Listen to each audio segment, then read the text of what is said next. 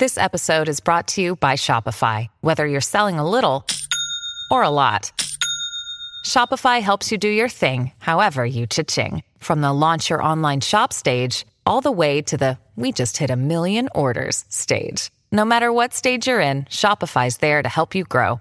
Sign up for a $1 per month trial period at shopify.com slash special offer, all lowercase. That's shopify.com slash special offer. All of you mothers and to the people who impregnated them, you'll, we'll get to you later. But uh, mothers, today is your day. And if you'd like to take, and well, really it's going to be an amazing day for you anyway, but if you want to take it up another level, did you think it was even possible? It is. All you need is a cup or mug or a glass of tankard, chalice, or stein, a canteen, jug or flask, a vessel of any kind. And when I say a vessel of any kind, I don't mean a womb. Every other kind. But fill it with your favorite liquid. I like coffee. And join me now for the unparalleled pleasure. It's the dopamine hit of the day. It's the thing that makes everything better, especially Mother's Day. It's called the simultaneous sip, and it's going to connect mothers with their children all over the world. Go.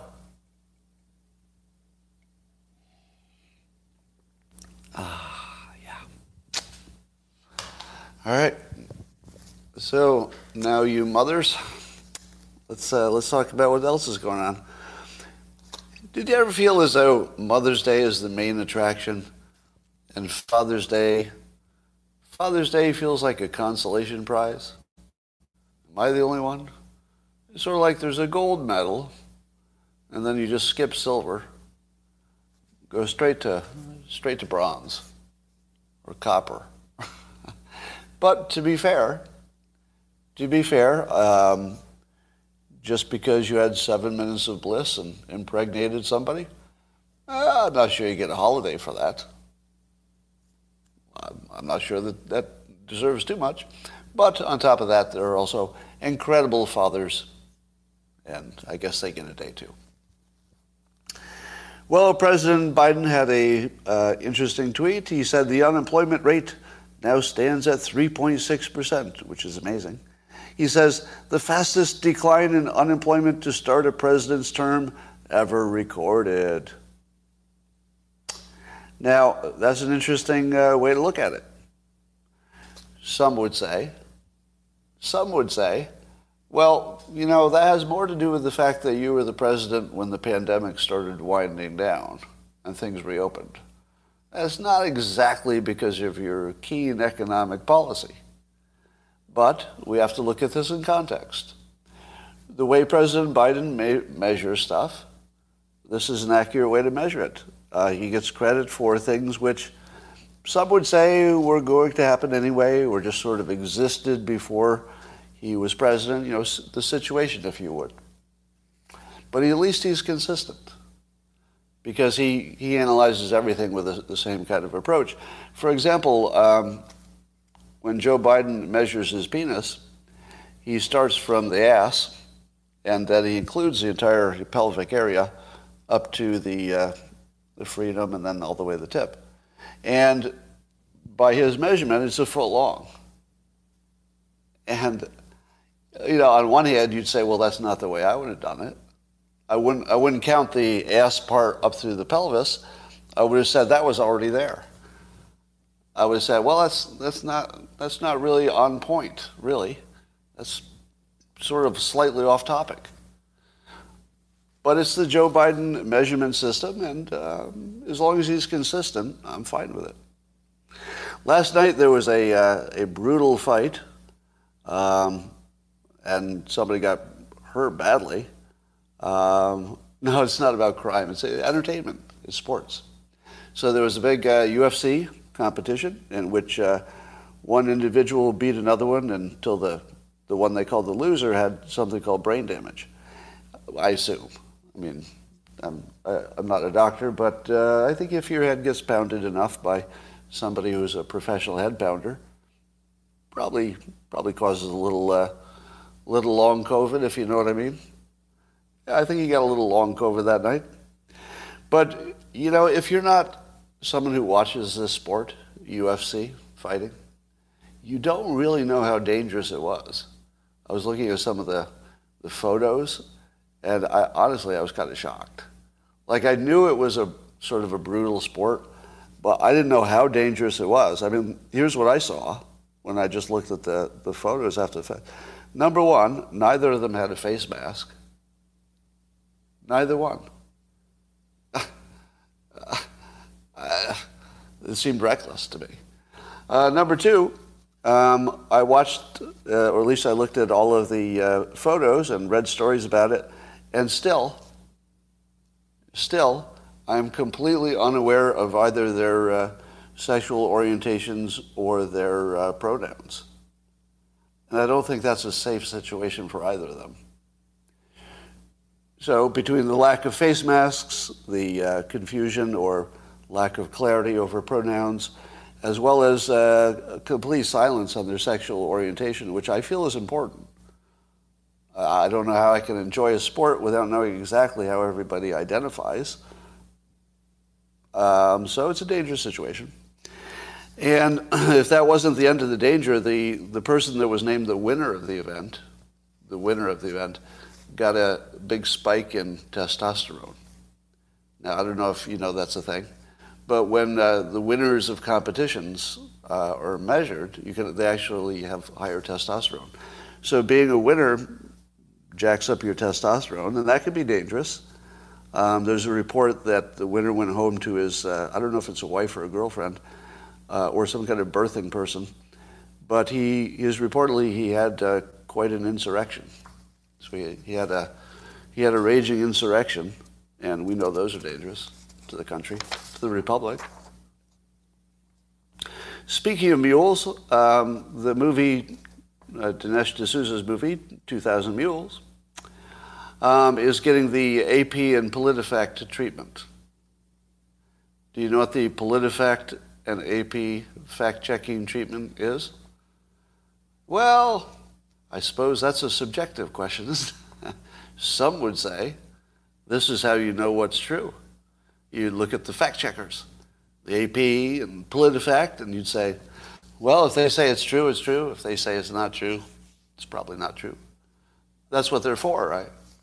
So um, you should not be surprised to learn that um, the AP and PolitiFact have decided that the allegations that there might have been some impropriety in the 2020 election, um, they're, they're saying that uh, the methodology was flawed and that the uh, cell phone data, which I guess I haven't seen it yet, but apparently that's an uh, important part of the movie, that the, cell, the location data is not accurate enough to know who did what. So the analysis is flawed. Now, I would probably want a little more detail than, than that, because one imagines there might be a counterpoint to their point. As in, the experts who came up with this in the first place might say, no, it was. It was actually good enough for this, because there's no other way to explain what happened. Maybe. I mean, I don't know. But one assumes that there, there's almost always a counter argument, right? But the PolitiFact people have, uh, have uh, said that that's, uh, they've debunked it, according to them, which makes me want to watch it even more. Apparently, it's on the Locals platform if you're a subscriber, Dinesh D'Souza, and it's on Rumble, and now, is that right? In the comments, somebody will tell you where to see it. Probably a variety of places by now. Um, so here's a, uh, here's the statement on I think it was on the Twitter page that summarized the fact checkers. It said the election was secure and there is no evidence of widespread fraud. That's an interesting sentence, isn't it? The election was secure and there is no evidence of widespread fraud. Wait a minute. So those are two thoughts. Are they related? Number one, the, action, the election was secure. Let's take that as an independent statement. And part, the second part of the sentence, there is no evidence of widespread fraud. Are they trying to sell us the lack of evidence as proof that nothing happened? Is this sentence really trying to tell us they proved a negative? That by not finding something, they proved it doesn't exist? Is that the fact check that you would uh, rely on? This is a fact check which has embedded in it proof that they're not really serious about anything. Because you can't prove something didn't happen by not finding it. Right? there's, I, I, can prove there's not a, a penny in my drawer. Watch me prove it. You, you don't think I can do it? I'm going to prove that that drawer behind me has no penny in it. Not actually, I'll go further than that. I'll prove that it has no coins or dollar bills or any kind of currency whatsoever. Watch me prove it right now.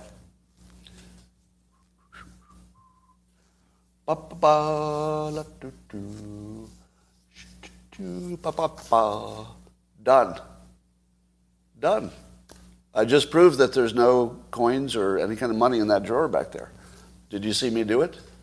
Well, I showed you clearly that I did not provide any evidence that there were coins in the drawer. Did you see any evidence of coins? No.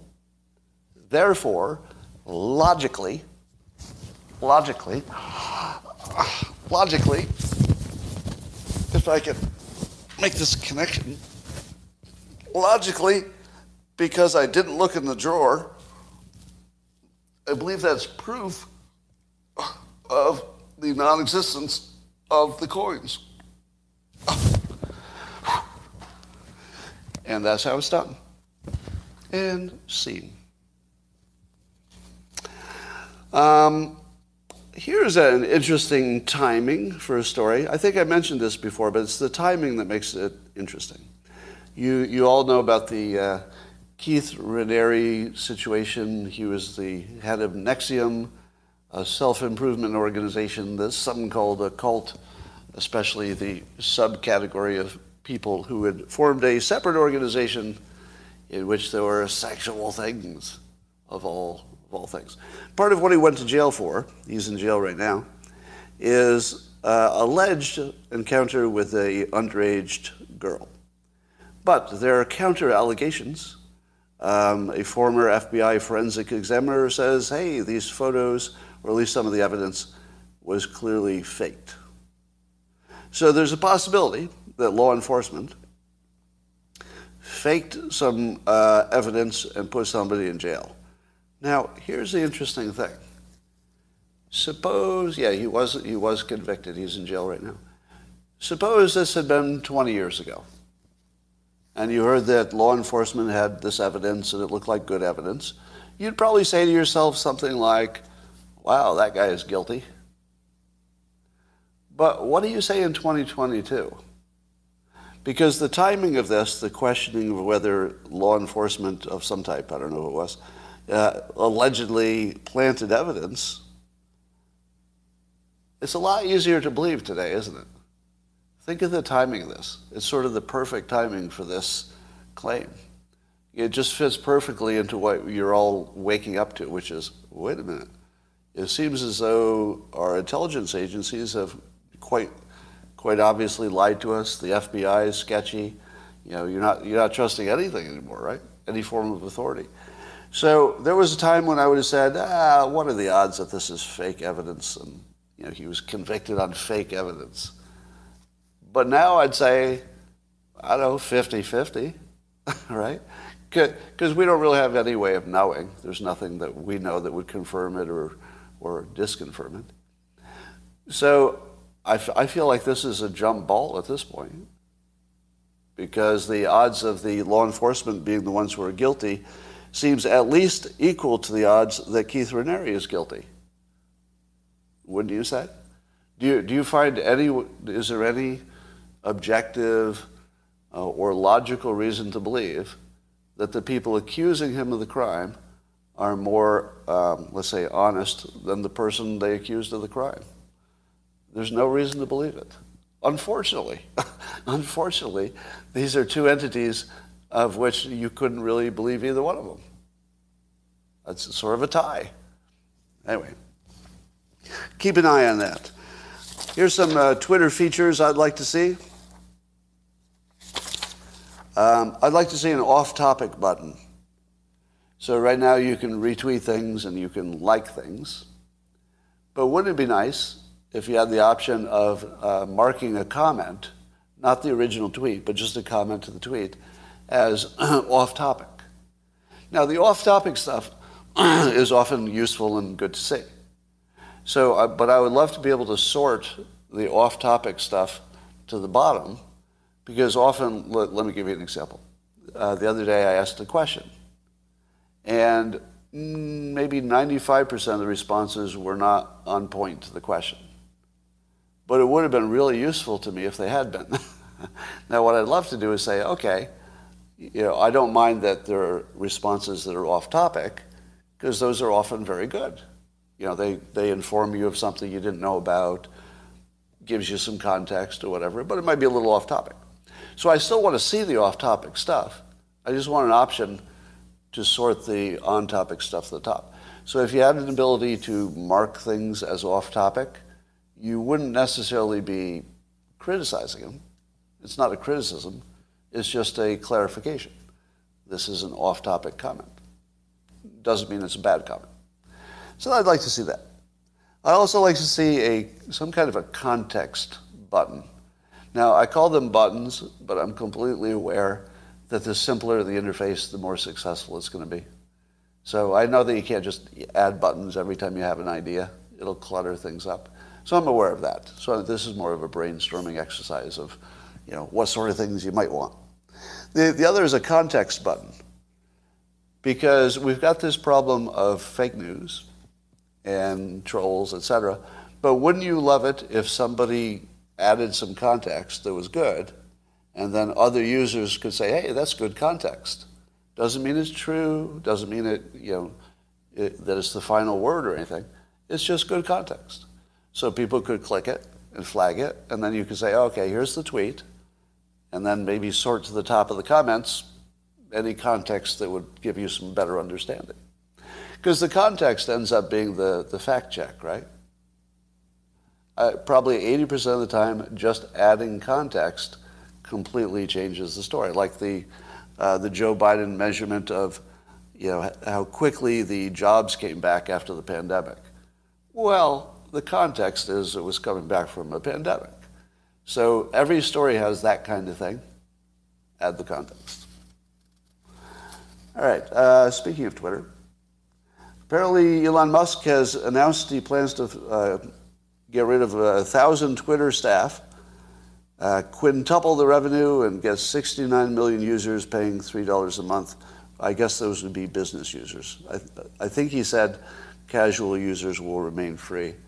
But uh, so let's take me as an example. I assume I don't know. Am I a business user? I, I would call myself a business user, right? Because what I do is it's monetized. So this, I guess, I'd be a business user.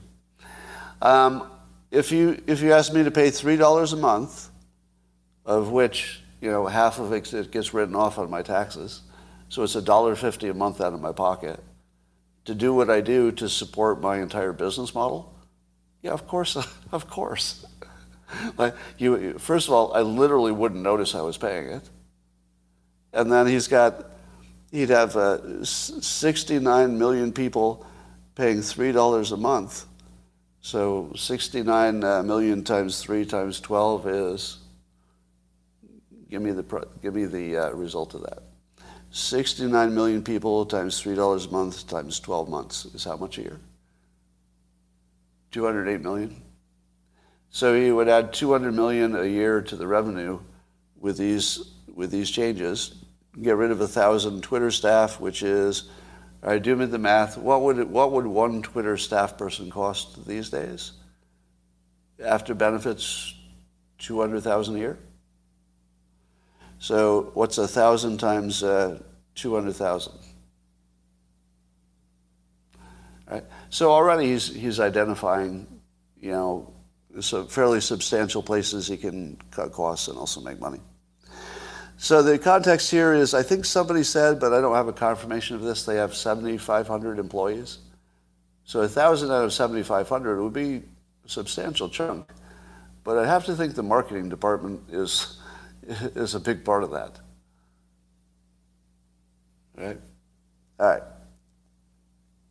So we'll keep an eye on that. This Amber Turd trial is just getting more and more weird, but there's also a simulation alert here. So you, you just have to listen to some of the audios of not only their private conversations, but the testimony in court, and listen to Amber Heard try to act as though she was the victim, as though she were the victim.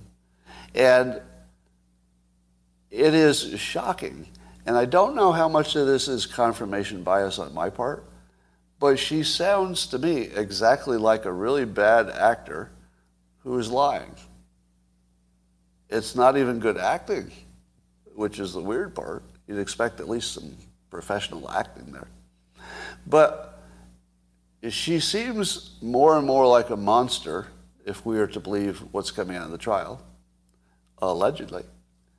And I'm not saying that uh, you know Johnny Depp necessarily has you know no no character flaws or never did anything wrong. I don't know, but she's definitely a monster. And I'll, I'll say again that what Johnny Depp is doing for the rest of the world is a serious benefit. You know, and this is you know she's even uh, debunked the the not debunked, but uh, think of what she's done to the Me Too movement by such a high profile fake thing.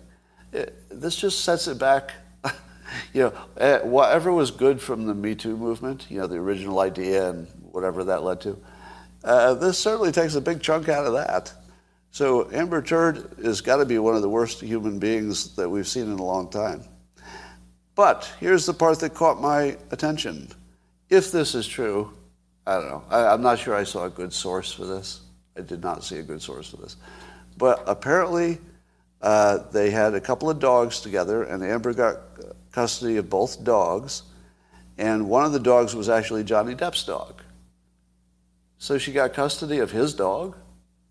Well, I mean, I guess it, it, it'd be, it raises the question of what makes it his dog versus their dog. So there might be some ambiguity there. But here's the part that caught my attention Johnny Depp's dog is named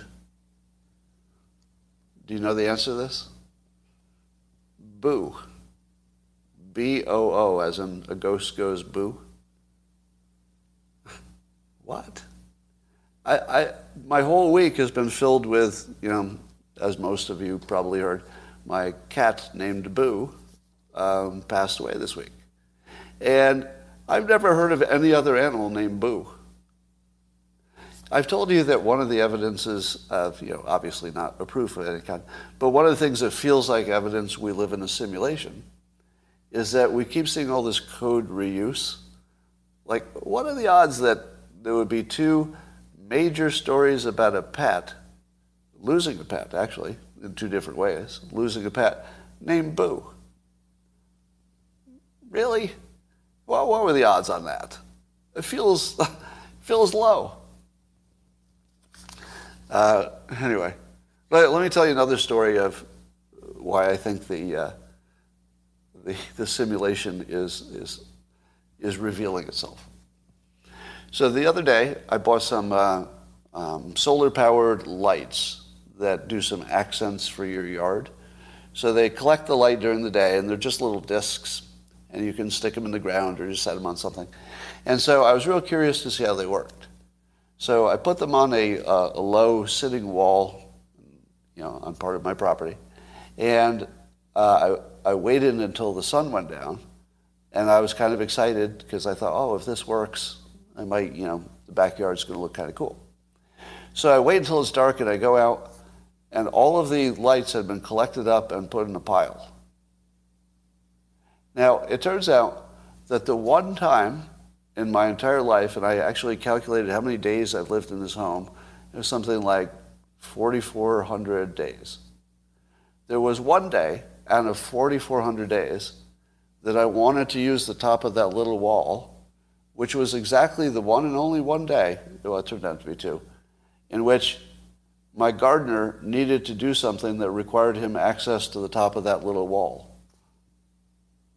Never before as far as I know, never before have they done any work that affected the top of the wall. The top of the wall. And the wall wasn't even part of anything that was happening. It's just they needed access to the entire top of that little wall. One chance out of two to 4,000, depending on whether you uh, count the second day that they needed access. Now, I said to myself, what, why are these coincidences streaming at me at such, you know, what seems to be higher frequency? Well, the most obvious reason would be confirmation bias and selective memory, right? All the normal things. But it certainly is a, a mind blower when you see stuff like this, like two animals named Boo that people lost, and they're both like big stories in my life in the same week. Weird.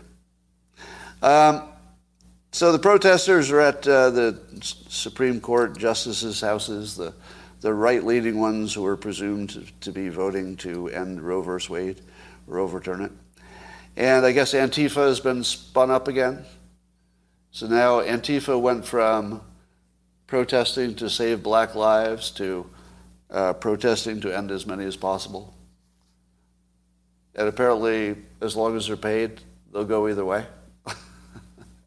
now, if you think that was an opinion on my personal opinion on what abortion is, it's not. I try to keep my personal opinion of abortion completely to myself. If you think you're seeing it in my jokes or my context or my references, you're not going to find it, right? Because I'm very serious about keeping myself out of that conversation. I think other people should should have a greater voice, and I'm not one of them. So, uh, if women work it out, I'm okay with what women decide on abortion. And if you want to be part of that, that's fine with me too. But keep me out of it um, please.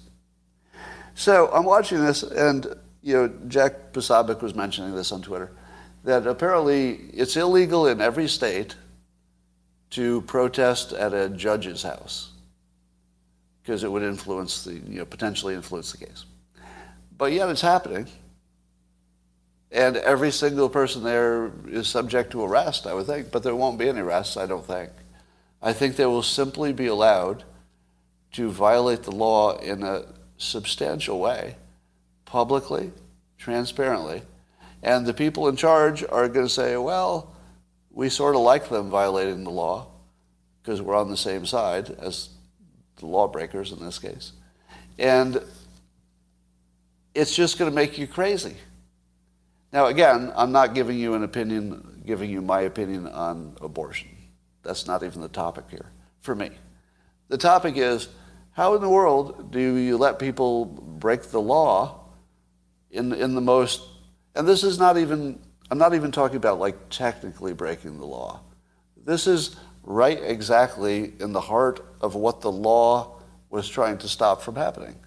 It's not like a weird, you know, corner of the law or, you know, something that you could interpret as being against the law. It's exactly against the law. It's exactly specifically exactly what the law says don't do. don't stand in front of the judge's house and protest. Just don't do that. It's totally illegal. How much is your head going to explode when none of that is prosecuted? And the January 6 people, ones who were not accused of violent stuff, are in jail. Still, right? It's just going to feel weird and not in a good way. But that's what's happening.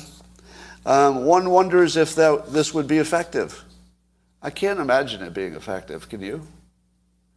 Do, do you imagine that any of those people who have the stones to be, you know, judges, I mean, you, don't you have to be pretty damn brave to even go through the, uh, you know, the, the lower level of judging to become a Supreme Court judge? I mean, I, I feel as if you're talking about some of the bravest citizens. So I don't see them changing their vote, do you? What do you think? Now, I do, th- I do imagine that they could be influenced by the larger public opinion. But I don't think they're, I don't think they're going to be influenced by the people in their lawn. I don't think they will. Now, you, what's the best news about that? It, I, I just basically described the strongest part of our republic with complete confidence. The part that, support, that supports all the rest, the Supreme Court. The Supreme Court is still the one thing that even when you know the shit goes down, and this is pretty serious stuff, that there are you know dangerous looking people surrounding their you know, there's always danger when there's a crowd. Let's just say say that. Um, and I, my, my confidence that the, uh, the justices will not be influenced by it is somewhat absolute. Somewhat absolute. I don't think they'll be influenced at all. Now, um, if they are, if we don't get, if the vote doesn't come out the way we think, or the way the first draft indicated, then you're going to wonder if they got influenced. And that would be a really good question. but I'm not expecting it to happen. And I do think that as long as the Supreme Court has the credibility that it still has, the Republic's going to hold together. And uh, even with all the assaults on it of their credibility in every way, I think they're still holding. I, I feel like the Supreme Court is still, with all of the things that you could say about them, anyway, even even after an unpopular vote, whichever way it goes. I feel as if they're going to still hold on, and that they'll not just hold on; they'll be solid. I think the Supreme Court will stay solid. That's the feeling. I don't think that these assaults on its integrity um, are anything but a glancing blow. So that's the good news. All right. Um, I got a tweet today from Marwan uh, El Nakibib, and he's reading a book that uh, came out uh, that I wrote that came out in 1997. He said, "I'm reading your Dilbert Future book, published in 1997." And then he complimented me on it. And then he said, I'm not, I'm not really sure if you're really good at predicting the future, a time traveler from the future, or freakishly good at programming the simulation. So just be aware that there's a book I wrote in 1997 that was full of predictions, and that there's somebody reading it now who's uh, kind of blown away at how accurate they are. I don't know which ones he was responding to exactly. Now, they're not all accurate. Some of them are, were more humorous, and, and some of them just didn't happen. But um, you might, uh, you might want to take a look at that if you're interested in predictions. Now, what do you think? For those of you who would agree with the statement that I'm good at predicting, some of you would disagree with that, but for those of you who do think so, do you think it's because I'm good at predicting? Am I a time traveler from the future? Or am I programming the simulation? Go. Or, or is it just an illusion and I'm not good at predicting? Which is, would be, which is the one I'd vote for. Uh, all of the above, good at predicting. Where's the evidence? Good question. Uh, some say I'm influencing it. Good at predicting. Yeah, I'm not sure it's one thing. I, it's a few things. One is that if you predict enough things, uh, if you predict that some things will be debunked, you're almost always right. You just have to wait long enough. So here's one of the tricks I use. It's totally a trick right? This is just a trick. When I wrote the book, I said to myself, you know what? I'll bet I could throw a dart at any topic and say that it will be debunked in my lifetime. And if I just live long enough, it will be. And you'd be amazed. How many things that you think uh, are true now did you not think were true, know, 30 years ago, 20 years ago, depending on how old you are? A lot, right? So you can, you can randomly pick things and say, oh, that will be debunked. So that was one of the tricks I used. I randomly picked a few things and said, this will be debunked. now, there's some things that were more like 50 50 bets. And if you remember the ones I got right, and you probably would, especially if they're weird, you might forget the ones I got wrong, and that would give you the impression I had a better track record, right? So it's not, it's not one thing. It's probably a variety of things. Some said that I influence things, so they're not really predictions. It's something I cause to happen. I, I can tell you with a fair amount of confidence, but I can't prove it, but a fair amount of confidence that there are some things that fit into that frame. There are a few things that I probably had some influence on while predicting them at the same time. And I'm not sure. I mean, there's no way to confirm that that made a difference. The, the other thing is uh, studying economics. Since my background is, you know, degree in economics and MBA, and I worked in business for a long time. If you have that filter on things, or that's part of your talent stack, then that gives you an ability to predict because the future generally follows the money. So if you know how business models work and business works, if you know how, especially if you understand the insurance market, if you understand the insurance market, you can really predict things. Because all the political people would be yakking about this or that or what should be or what should not be. And then the insurance people are saying, well, you can talk all day, but, but I'm not going to insure that. And then it's done. so if you understand the insurance and business and follow the money and how business models work and how competition works and how companies need to cannibalize themselves and you know a dozen other things that you learn in the in the study of economics, it does allow you to predict. Now I'll tell you what you can't predict. Well, in a way you can you can't predict individual company success, usually. I feel as if Apple might be an exception. yeah, that's a strange exception. And some of those social media companies might be exceptions. Um, but generally, you can't pick stocks.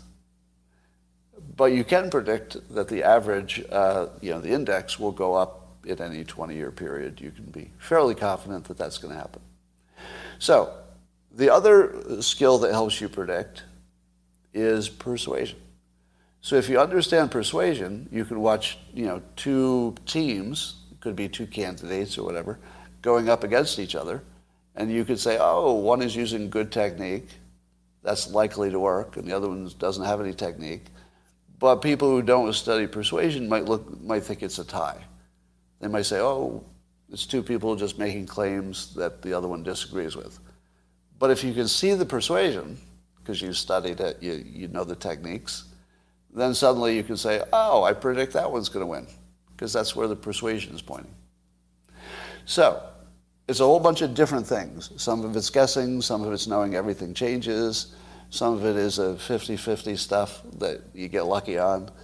Um, some of it's probably uh, causing it.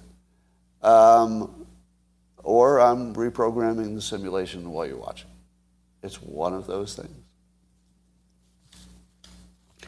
Well, the war for reality is heating up. And it seems like that's going to be the big battle for the next, uh, I don't know, rest of reality or the rest of humankind. We will be arguing about what is literally real. And it's gone beyond just what is fake news and what is not fake news. Um, so here's where we are. We finally understand as a species and I'm talking about this year. That things that we thought were true for, you know, hundreds of years. This year we've decided those things weren't ever true. Number one, you can't predict anything too far in advance. We finally understand that, right? That life is not predictable. And so if there's some expert telling you what's going to happen, we used to say, well, that's going to happen. Better worry about it you should still worry about it if it's a prediction of doom. I'd take that pretty seriously and make sure you don't have the doom. But we do understand in a way we never understood before that you can't predict things in a complicated world. That's a higher level of awareness. Um, we understand now that experts are not reliable in a way we really didn't understand 20 years ago, right? That's a higher level of awareness that the experts could be bought off or just wrong or they could have their own cognitive dissonance, etc. We, we also know money distorts everything. We always knew it, but we just see more examples of it, so it's, it's more clear. Some of us know that free will is an illusion. Some of you are not there yet. And of course, the simulation theory makes, makes you think that everything could be subjective and not real.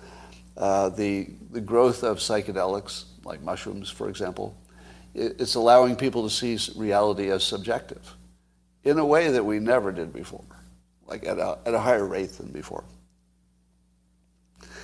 And I think we went from thinking that the fake news is only on the other team to understanding that fake news is the only kind. That's a big difference. Because we, we had the comfort of thinking the, your opponents, whoever they were politically, were lying, but your team pretty much not. And now you have a better understanding of that, don't you? Now you've got a little bit better understanding that the lie can come from anywhere, including your side. And that's a whole, whole higher level of awareness. And uh, most of us are getting there. And it's probably good, but it's a battle for reality that's, that's like nothing we've ever seen.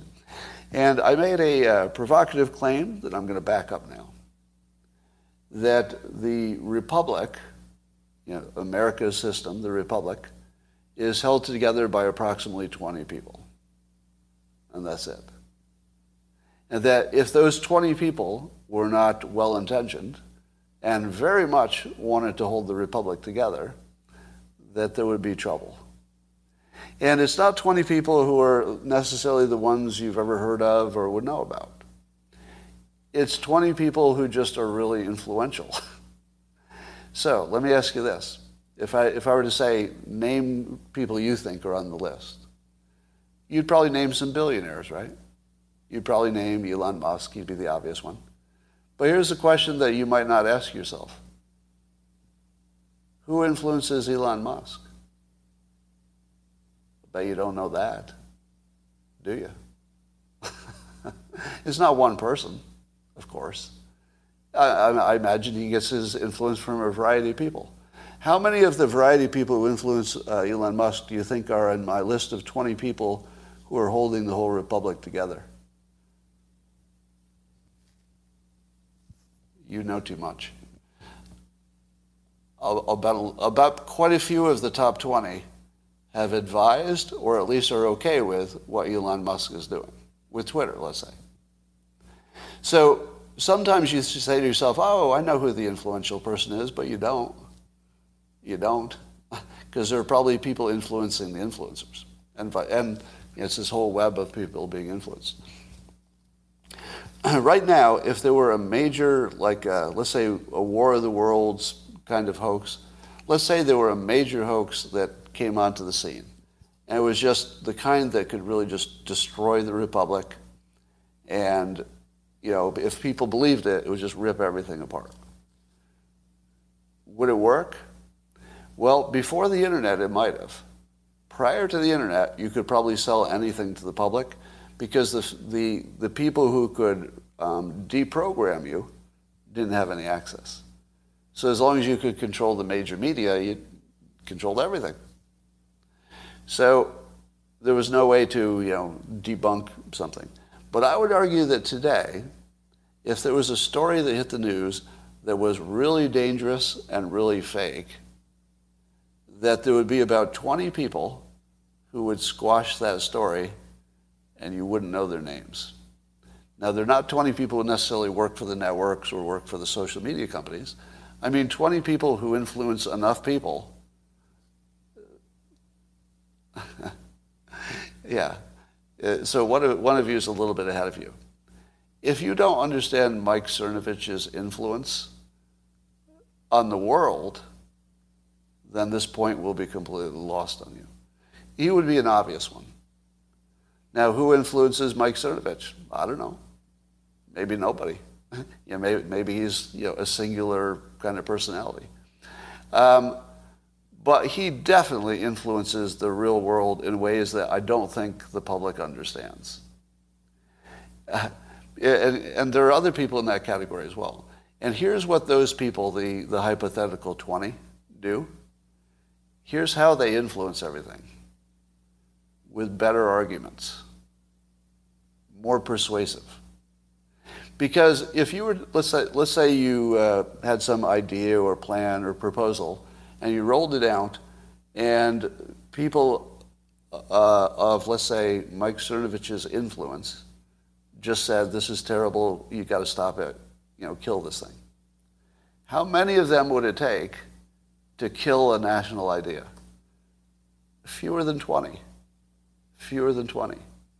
Because if the 20 people who influence lots of other people, who then influence lots of other people, who influence lots of other people, if those people don't like it, whatever it is, whatever it is, and they say it's illogical or it won't work, it just won't happen.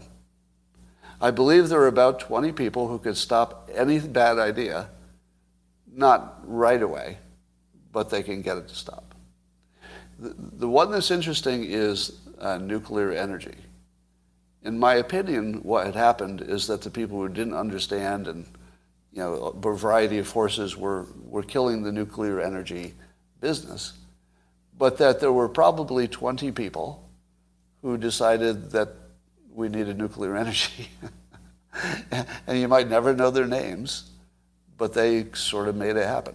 Now you know the famous ones. You know Michael Shellenberger, You know Mark Schneider. You know people who are visible, but who influenced them, right? And and how many people who were, let's say, uh, writing cover for them? How how many people were laying down suppressive fire to make it easier for them to do what they were doing, which is get their message out? Quite a few. Quite a few. I was one, right? So I'm a prominent person who is laying down just continuous suppressive fire. You know, just making sure that the arguments were tight, that the the non-essential parts of the argument were were uh, dismissed, and then there's this sort of iterative process where, as as all of us talk about it, the argument improves, right?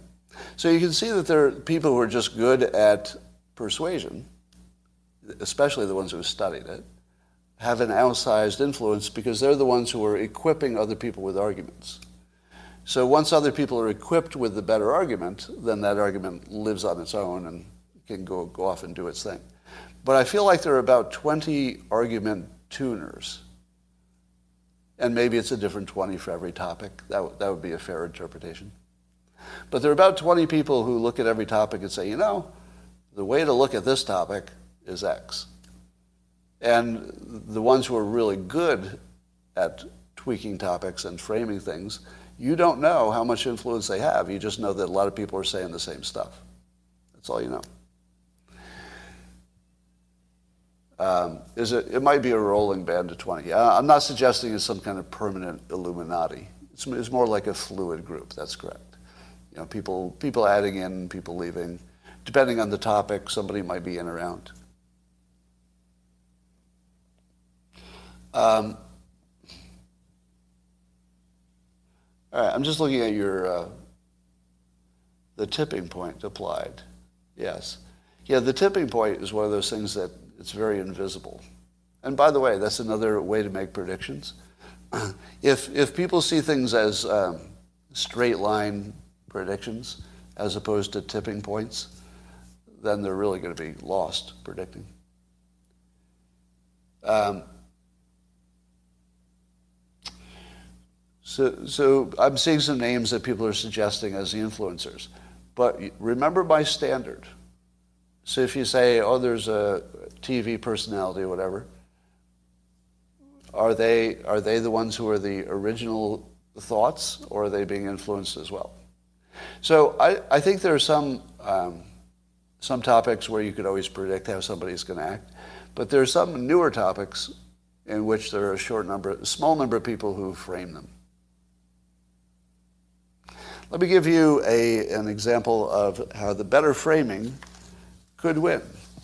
So right now you get kicked off of uh, social media if you say there was something wrong with the election, right? 2020 election, because there's no, no evidence of widespread fraud. And, but here's the, uh, the, the high level or high ground maneuver, which you can say.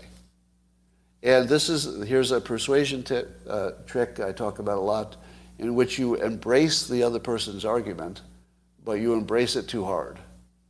You don't, you don't change it because that's unfair. That would be a straw man. You embrace it exactly as it is. All right?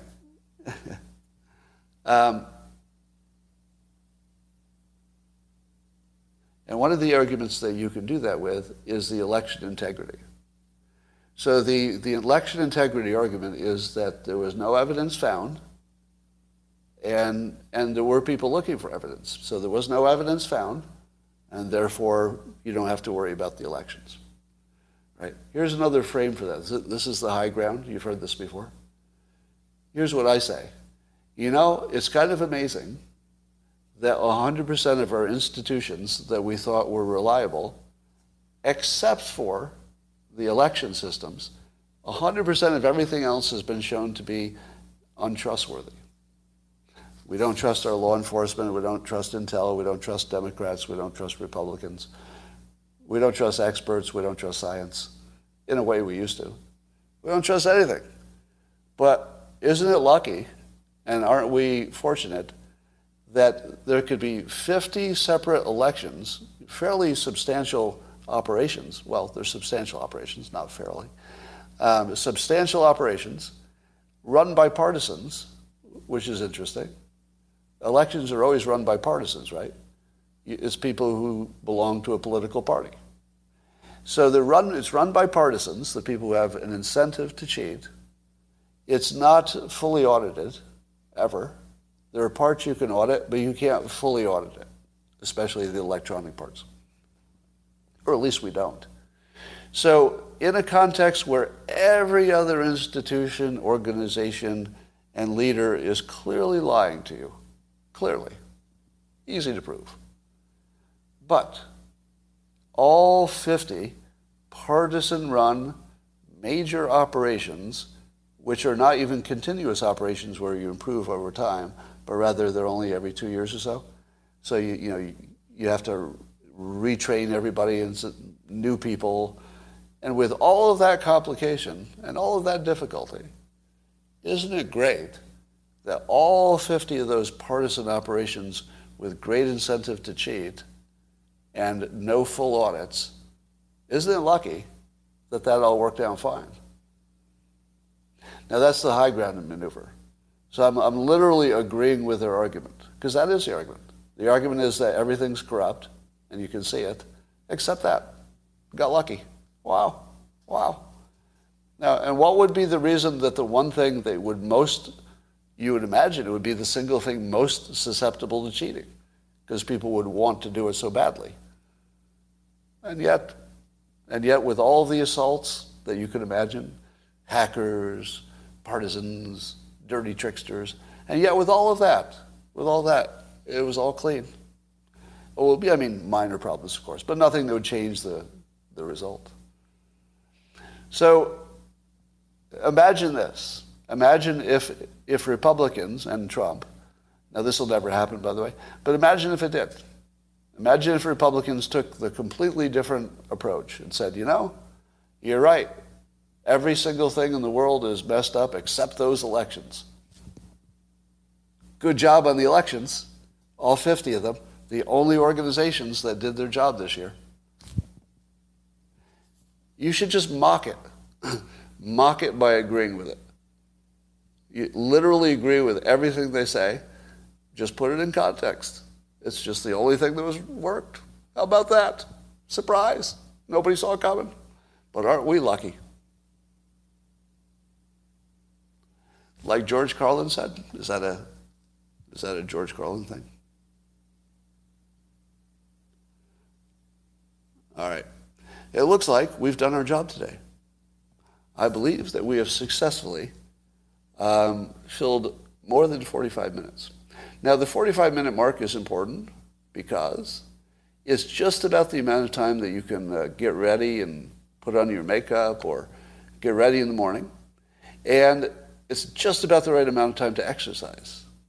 Now, those are two activities that you don't want to be going back to your device and fast forwarding it through the commercials. And this content, if you didn't know it, there are two different ways to watch it with no commercial breaks.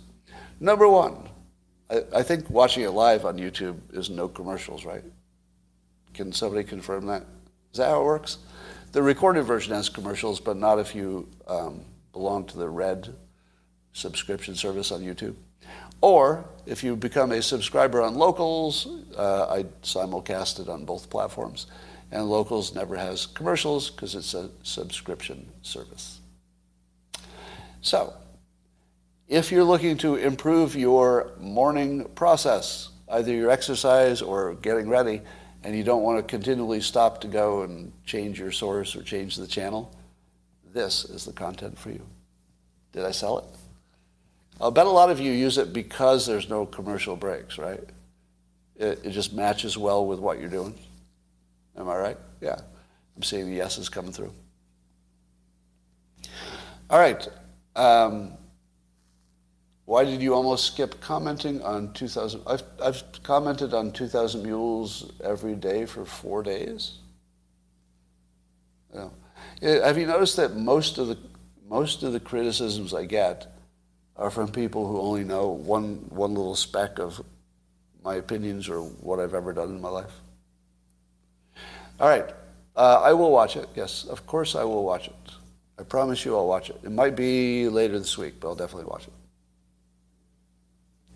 Um, you don't interact with the locals community? what do you mean? I do every day, literally. Um, oh, here's something exciting. this is the weirdest thing.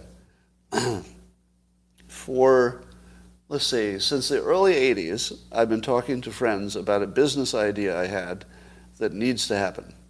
Uh, I called it the cat petteria. And it's for people who can't have their own cat for whatever reason. Maybe somebody in the household is allergic. But they want to go to a place that's just a room full of cats. Just sit in a room with a bunch of cats, which to me would be like awesome. You know, to just relax. Oh, I'm just going to sit in a room with a bunch of cats. And uh, that business actually is in my local mall. I took pictures of it. Uh, and, you know, I know there's, there's already like cat cafes in Japan and stuff, so it's already been done. But this, this one doesn't even have a cafe. Um, why is my interface not working? There we go. And it's, uh, what's it called? It's the, the mini cat town. So see if you can see this. So it's just a, a mall, mall store called Mini Cat Town. And I think it's $5 for 15 minutes. And you can go sit on the floor in there and then a bunch of cats who, who are up for adoption the cats are up for adoption. So I don't know if this is only going to be a spring thing when there's lots of kittens, but uh, that's awesome. But I'm going to show you something that's the most awesome thing you've ever seen. It's a walking dog. Yes, it's a walking dog. You ready for this? Wait.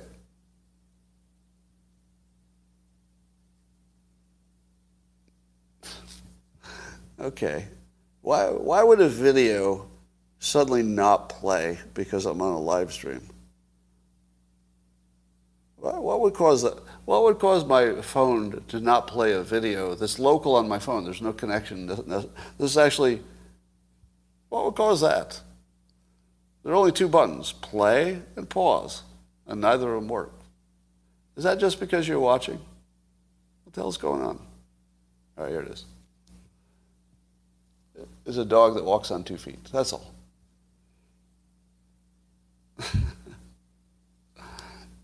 it just is so cute, you can't stand it. That's all there is. And that, ladies and gentlemen, is the completion of the YouTube portion of my presentation. Happy Mother's Day. I'll see you tomorrow.